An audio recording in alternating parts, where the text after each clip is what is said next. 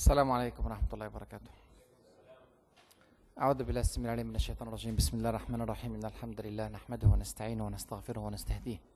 ونعوذ بالله من شرور أنفسنا ومن سيئات أعمالنا. إنه من يهده الله فلا مضل له ومن يضلل فلا هادي له. وأشهد أن لا إله إلا الله وحده لا شريك له وأشهد أن محمدا عبده ورسوله. أما بعد فأهلا ومرحبا بكم في هذا اللقاء المبارك وأسأل الله عز وجل أن يجعل هذه اللحظات في ميزان حسناتنا أجمعين. اليوم حديثنا عن قصة الدولة العثمانية. الحقيقة هذا مشروع حرصت على آه، الدخول فيه وإتمامه منذ أكثر من عشرين خمسة وعشرين ثلاثين سنة.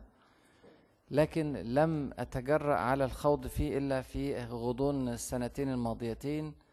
عندما أعددت هذه المجموعة لأن مجموعة التاريخ العثماني من أصعب المجموعات دراسة قاطبة في كل التاريخ. إن شاء الله بعد يعني قليل هنتعرف على أوجه هذه الصعوبة. قصة الدولة العثمانية قصة من التاريخ الإسلامي العظيم ولازم هنطرح في البداية سؤال لماذا التاريخ؟ تاريخ يا اخوانا اللي حضر منكم من خطبة الأمس ذكرت فيها بعض الإشارات لهذه الأهمية لماذا التاريخ؟ لماذا ندرس التاريخ؟ التاريخ أمر رباني. ربنا سبحانه وتعالى أمرنا أمرا مباشرا أن ندرس التاريخ. قال فاقصص القصص لعلهم يتفكرون. فالأمر بقص القصة هذا أمر من الله عز وجل وبالتالي هو أدرى وأعلم. سبحانه وتعالى ألا يعلم من خلق وهو اللطيف الخبير يعلم أن هذه هي أفضل وسائل إصلاح الناس أفضل وسائل وضع منهج لتعديل المسار لإصلاح الخلل الذي يواجه الناس في حياتهم أن يضرب لهم المثل وأن تضرب لهم القصة وأن يتفكر الناس في التاريخ. وبالتاريخ نعرف السنن. سنن الله عز وجل أراد بها أن يغير الأوضاع. يغير الأمة من قوة إلى ضعف أو من ضعف إلى قوة من عزة إلى ذلة أو من ذلة إلى عزة. هذه التغييرات تمشي وفق سنن. لا تتبدل ولا تتغير. كسنن شروق الشمس وغروب الشمس وولوج الليل في النهار وولوج النهار في الليل وهذه سنن ماضية. لما بقرأ التاريخ بكتشف هذه السنن. فعندما أريد أن أغير لا أتعارض مع هذه السنن. فصارت دراسة التاريخ بالنسبة لي أهمية قصوى في تغيير الواقع الذي أعيشه. ثم قضية واقعية التطبيق هذه مهمة للغاية لأن في بعض المسائل قد تكون في حياتنا نظرية لا يمكن لنا أن أن نطبقها أو أن نفهمها. يأتي التاريخ ويدي ويعطيني المثال الواقعي التطبيقي لما جاء في القرآن الكريم أو السنة المطهرة. يعني لما الرسول صلى الله عليه وسلم يقول والله ما الفقر أخشى عليكم ولكن أخشى عليكم الدنيا أن تبسط عليكم كما بسط على من كان قبلكم. هذه قاعدة سطرها الرسول صلى الله عليه وسلم أن الدنيا تهلك الناس وتسبب التنازع والتناحر بين الناس.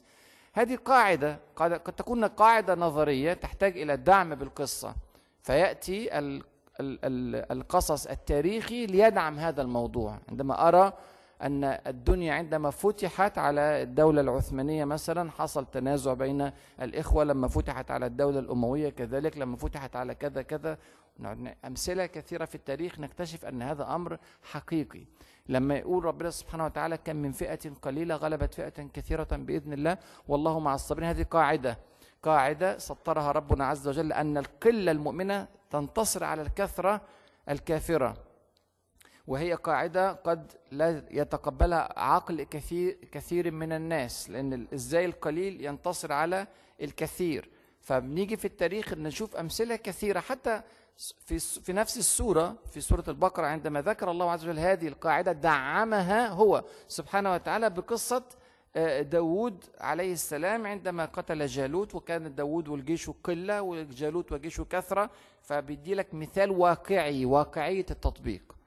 فلما بنقرأ هذا التاريخ بنقدر نستفيد من هذه الأمور وطبعا في أمور تانية كتيرة لكن إحنا بإيجاز عشان الوقت بتاعكم.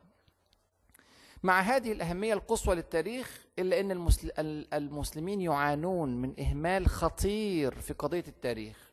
على مدار سنوات وقرون يا إخوانا يعني إحنا الكتب التي ألفت في مجال التاريخ قليلة ومحدودة للغاية والعلماء الذين تخصصوا في التاريخ محدودون للغاية والقراء الذين يقرؤون التاريخ محدودون للغاية. يعني القضية لا تلفت أنظار المسلمين مع أن ربنا سبحانه وتعالى بيوجهنا بشكل مباشر إلى قراءة التاريخ وإلى قص القصة. قبل المحاضرة بقليل كنت دخلت على يعني أفضل وأكثر متاحف العالم زيارة. تخيل أول مئة متحف في العالم بالترتيب الأول ثم الثاني لحد رقم 100 ما فيهمش ولا متحف في بلد مسلم. ولا متحف واحد في بلد مسلم. أكثر متاحف العالم زيارة. في 21 متحف في الليستة بتاعت المية من في أمريكا. وأكثر مدينة هي لندن فيها 10 متاحف من الليستة بتاعت المية. وإيطاليا فيها وأسبانيا و و و. ومفيش وطبعا الشرق فيه في اليابان وفي الصين وفي وفي تايوان وفي يعني وما فيش في بلاد ولا بلد مسلم واحد عنده متحف يخلد تاريخ المسلمين اللي هو 1400 سنة؟ شيء يعني أنا مسميه شيء فاضح شيء فاضح. حتى المتاحف اللي عندنا يعني اللي ممكن تذكر ما هياش متاحف واخدة الصبغة ال ال الإسلامية التي تعرف الأمة بهويتها. لا عندنا مثلا المتحف المصري فيه آثار عظيمة جدا لكن كلها آثار فرعونية. على عكس ما نقرأ في القرآن الكريم. إحنا نقرأ في القرآن الكريم ذم كثير جدا لفرعون فلما عملت متحف متحت عملت متحف أمدح فيه في فرعون وعظم قدره. لكن أين المتاحف الإسلامية التي ولا تركيا داخلة في القائمة؟ ده قائمة أعلى متاحف زيارة في العالم. لأن التسويق بتاعنا لمتاحفنا التاريخية ضعيف جدا. ممكن تكون تسويقنا لأمورنا السياحية من ناحية الشواطئ ومن ناحية الشراء ومن ناحية التجارة ومن ناحية كذا أعلى بكثير من تسويقنا في هذا المجال التاريخي. بينما المتاحف الأخرى في تسويق عالمي في جهود لأن هذا يدعم كيان الأمة. وأنا يعني أكاد أجزم.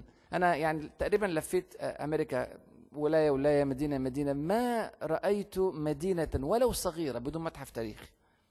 وفي كندا في فرنسا في إنجلترا في إسبانيا في إيطاليا في كل مكان. الناس تهتم بتاريخها. ده هوية.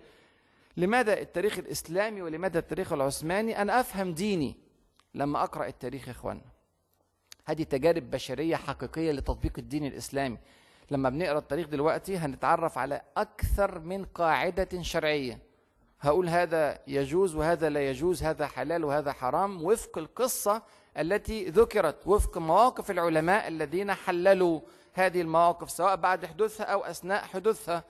و... و... فأعرف القاعدة التي جاءت في كتاب الفقه أو في كتاب التفسير القرآن الكريم أو في السنة المطهره كيف كان هذه القاعدة مطبقة في هذا الوضع. أفهم ديني بمثال عملي وأحدد هويتي وانتمائي.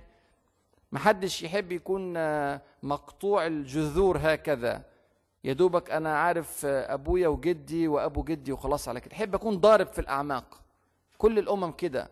عشان كده يذكروا التواريخ القديمة للغاية وإن كانت بسيطة للغاية. تعظمها الأمم.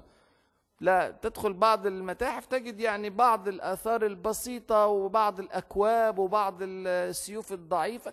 عشان يقول لك أنا كنت عايش من 5000 سنة. أنا حتى لو كانت الآثار اللي موجودة بسيطة لكن أنا موجود من 5000 سنة موجود من 1000 سنة موجود من 200 سنة. هكذا يعظمون حتى الأمم اللي تاريخها صغير للغاية. يعني هنا في أمريكا متى نشأت أمريكا؟ كدولة استقلال أمريكا 1776 يعني 200 سنة وشوية. وهذه المتاحف بهذا الكثرة. طب الأمة اللي نشأت من 1438 سنة ولا 39 سنة أين التاريخ؟ وفي عندنا ما قبل ذلك تاريخ الأنبياء والمرسلين وتوثيق هذه الأشياء كلها للأسف الشديد ضعيف للغاية. ثم التاريخ العثماني تحديدا شوه بشكل كبير للغاية. وتشويهه جايب أكثر من طريقة وهنتكلم يعني إن شاء الله في أحد الشرائح القادمة على يعني طريقتين مقيتتين حقيقة أنا أكرههما في كتابة التاريخ. التشويه إن أنت تذكر خلاف الحقيقة ايا كان ذكرك لخلاف الحقيقة سواء بالسلب أو بالإيجاب ما دمت قد خالفت الحقيقة فهذا إيه؟ أمر ضيعت قيمة التاريخ كله. فإحنا إن شاء الله نحاول بعد هذه الدراسة إننا نعيد رؤية التاريخ العثماني من منظور سليم أو صحيح. صحيح. سواء بقى في حاجات عجبتنا في حاجات ما عجبتناش لكن ده اللي حصل. ونحلل مع بعض ونستفيد من هذا الموضوع. صعوبة التاريخ العثماني بقى. عشان كده أنا كان صعب إن أنا أقدم على هذه الخطوة إلى حد ما ربنا سبحانه وتعالى أكرمنا بمن دعم هذا المشروع وسبونسر يعني آه، ت- تأليفه. والمكتب اللي بي- بيدير هذا الحدث أكتر من 20 25 واحد شغالين عشان نطلع بهذه المعلومات لأن الموضوع فعلا صعب. إيه وجه الصعوبة؟ الأرقام دي تبين لكم الصعوبة. في بعض الأرقام آه، يعني حقيقية وفي بعض الأرقام آه، يعني آه، مش هتعرفوها لأنها في دماغي أنا بس. حاططها لل ل... ل... ل... ل... أ- أ- أضحك معاكم شوية يعني. طب أول رقم ده حد يقدر يتوقع مقصود بإيه؟ 624 ها؟ لا. إحنا بنتكلم على التاريخ العثماني. التاريخ العثماني. نعم؟ بداية آه، سنة 624 يعني؟ لا. هجرية ولا ميلادية؟ طيب. ها؟ هي خطأ عامة. أيوة. الله يفتح عليك. مدة الدولة مدة الدولة العثمانية 624 سنة. من سنة 1300 ميلادية لسنة 1924 فبتديني 624 سنة. شوف انت عشان تدرس تاريخ ال- المرحلة ديت قد إيه هتخش في في قصص على مدار ست قرون وأكتر. إحنا بنتكلم في مجموعة المفروض جواها ست قرون. عشان كده النهارده اعمل لكم مفاجأة مش هديكم ال 624 هديكم بس ربعهم 150 عشان نعرف نرتب معاكم ميعاد ناخد كل ميعاد ناخد 150 سنة. 150 سنة في يومين حلوين مش كده؟ إحنا حتى كمان هناخد 50 سنة قبل ال 150 سنة دولت عشان نفهم بدايات الوضع اللي كانت الدنيا فيه لما قامت الدولة العثمانية الطويلة. هذه أطول دولة في تاريخ المسلمين. 624 ده محدش جاب الرقم ده في الدول الإسلامية. فموضوع مهم. طيب الرقم الثاني 22 مليون 991 411 ها؟ عدد؟ السكان ها؟ عدد المسلمين؟ صعب. طيب يعني تقريبا 23 مليون مش كده؟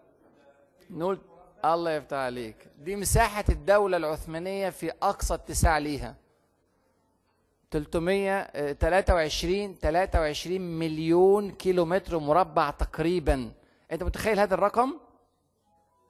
متخيل هذا الرقم؟ تل- 23 مليون كيلو متر مربع. هذه تعتبر أكبر إمبراطورية في تاريخ الدنيا. مفيش حد جايب ال- ال- ال- الرقم ده. ده رقم مهول. والرقم ده هو على ثلاث قارات زي ما هنشوف إن شاء الله في أحد الشرائح ال- القادمة. فده أقصى اتساع وصلت إليه الدولة. أنتوا عارفين أكبر دولة معاصرة لينا دلوقتي إيه؟ عشان روسيا فتح الله عليك. كام؟ مليون؟ 17 مليون. روسيا دلوقتي 17 مليون. والدولة الثانية كندا 9 مليون وشوية وبعد كده أمريكا 9 مليون وشوية بعد كده الصين وبعد كده البرازيل يعني إيه؟ بس رقم 23 مليون ده ما عادش في الدنيا حاجة زي كده. فده ده كان مساحة الدولة. دلوقتي 3 مليون اللي الرقم اللي بعد كده ده مش هتعرفوه ده. ده صعب قوي ده. ده زي ما بيقولوا كده جوه دماغي. ف صعب. 3 مليون عارفين عشان يوريك صعوبة التاريخ العثماني. 3 مليون وثيقة ما زالت موجودة لم تحقق في تاريخ الدولة العثمانية. في تركيا 3 مليون وثيقة في تركيا غير ملايين الوثائق الأخرى اللي موجودة في صربيا موجودة في المجر موجودة في اليونان موجودة في إنجلترا موجودة في فرنسا موجودة في كل الدول التي تعاملت مع الدولة العثمانية على مدار السنين. كل ده محتاج تحليل. إلى الثلاثة مليون دولت ما تحققوش لسه. في تحقق بعض ال ال ال ال ال الوثائق الأخرى لكن بقي في حوزة تركيا 3 مليون وثيقة لم يطلع عليها المؤرخون إنما موجودة. موجودة لل- للباحث أو للدارس لو عايز يروح يبحث ويدرس. محتاجين طاقات هائلة عشان نفهم تاريخ الدولة العثمانية. في 10000 سؤال ممكن يكونوا في ذهننا غير مجاب عنهم موجود إجابتهم جوه الوثائق لو رجعنا لها. بس مين يدور؟ ومين يدي جهد وطاقة ومال وفكر عشان يحلل تاريخ الأمة؟ مهمل للأسف الشديد. ألف ده ده ألف وجهة نظر. ألف وجهة نظر في التاريخ العثماني. أنت لك وجهة نظر وأنا لي وجهة نظر واللي شاف قيامة أرطغرل ليه وجهة نظر واللي شاف حريم السلطان ليه وجهة نظر وال- واللي قرأ من كتاب علماني ليه وجهة نظر واللي قرأ من كتاب إسلامي ليه وجهة نظر و- ووجهة نظر عربية وجهة نظر تركية وجهة نظر واحد منصف واحد مجحف يا الله. أكثر تاريخ ديبيتابل أو في وجوه آه، يعني شك ومحاورات وجدالات هو تاريخ ال- العثماني. شوفوا كده هنا مثلا إصلاحات محمود الثاني. أنا هديكم ده مثال لكن أنا مش هخوض فيه ولا هنوصل له في المحاضرة لأن ده في المجموعة الثالثة أو الرابعة لو ربنا مد في عمرنا واتقابلنا تاني يعني.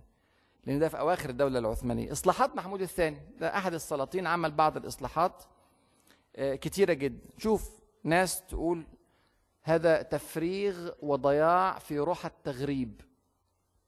ده آه، رأي الأستاذ عبد الحميد أحمد في أزمة العقل المسلم.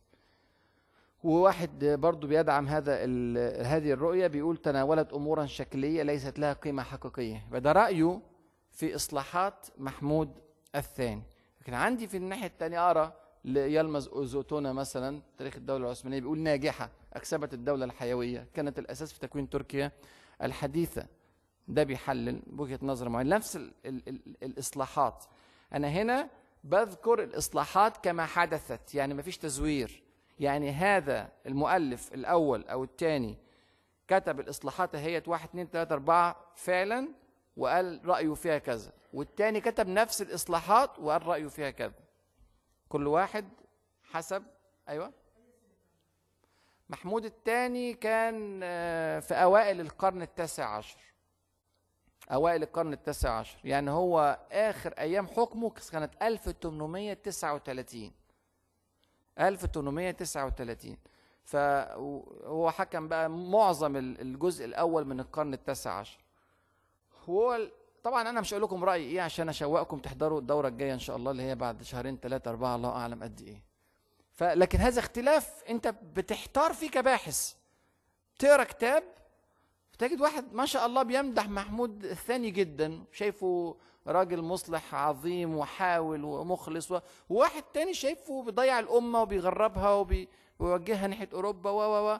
ده وجهة نظر. والاثنين على فكرة آه، كتاب أنا ما كنتش واحد كاتب آه، يعني غير مسلم أو كاتب متحامل أو كذا هذا مسلم وهذا مسلم وهذا قارئ وهذا قارئ. يعني كل واحد آه، إحنا لسه عندنا دقيقتين لحد الساعة ولا إيه؟ مش تلاتة ونص؟